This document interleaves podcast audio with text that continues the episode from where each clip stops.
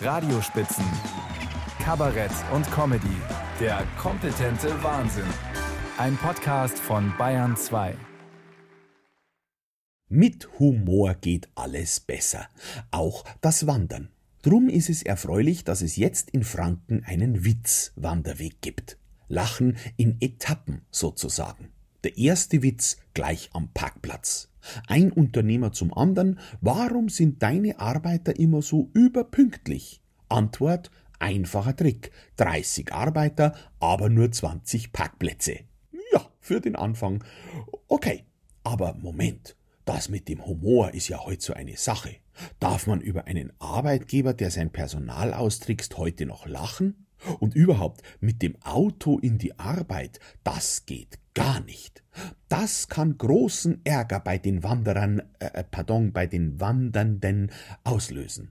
Also bauen wir den Einstiegswitz besser so.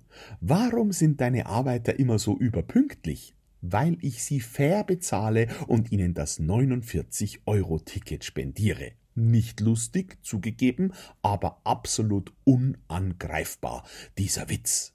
Wenn man im Urlaub schon die Mühen einer Wanderung in heimischen Gefilden auf sich nimmt und nicht rücksichtslos nach Mallorca chattet, dann soll sich das doch auch allumfänglich gut anfühlen.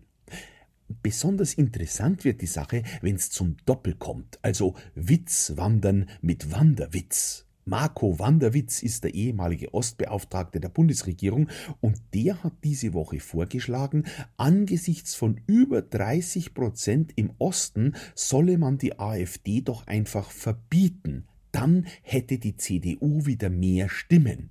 Ein Brüller. Wer schreibt dem Mann solche Gags? Herr Wanderwitz geht damit zwar nicht wandern, aber im deutschen Dauerwahlkampf hausieren.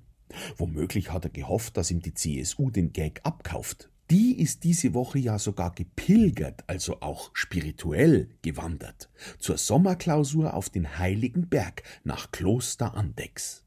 Ich weiß nicht, ob's da inzwischen auch einen Witzwanderweg hinauf gibt, aber die Forderung, die Mehrwertsteuer auf Lebensmittel abzuschaffen, war schon nicht schlecht wäre ja eine gute Sache. Die Pointe ist, dass der CSU sowas immer erst einfällt, wenn sie in Berlin in der Opposition ist. Die letzten 16 Jahre sind sie da ums Verrecken nicht draufgekommen. Dabei durchziehen Witzwanderwege doch unser tägliches Leben. Man muss nur die Augen offen halten.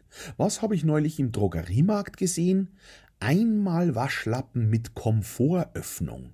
Da muss man erst mal draufkommen.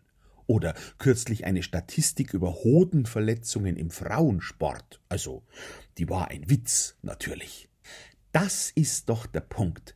Wenn einem der Humor in die Wiege gelegt ist, dann findet man jeden Tag einen Witzwanderweg durchs Leben.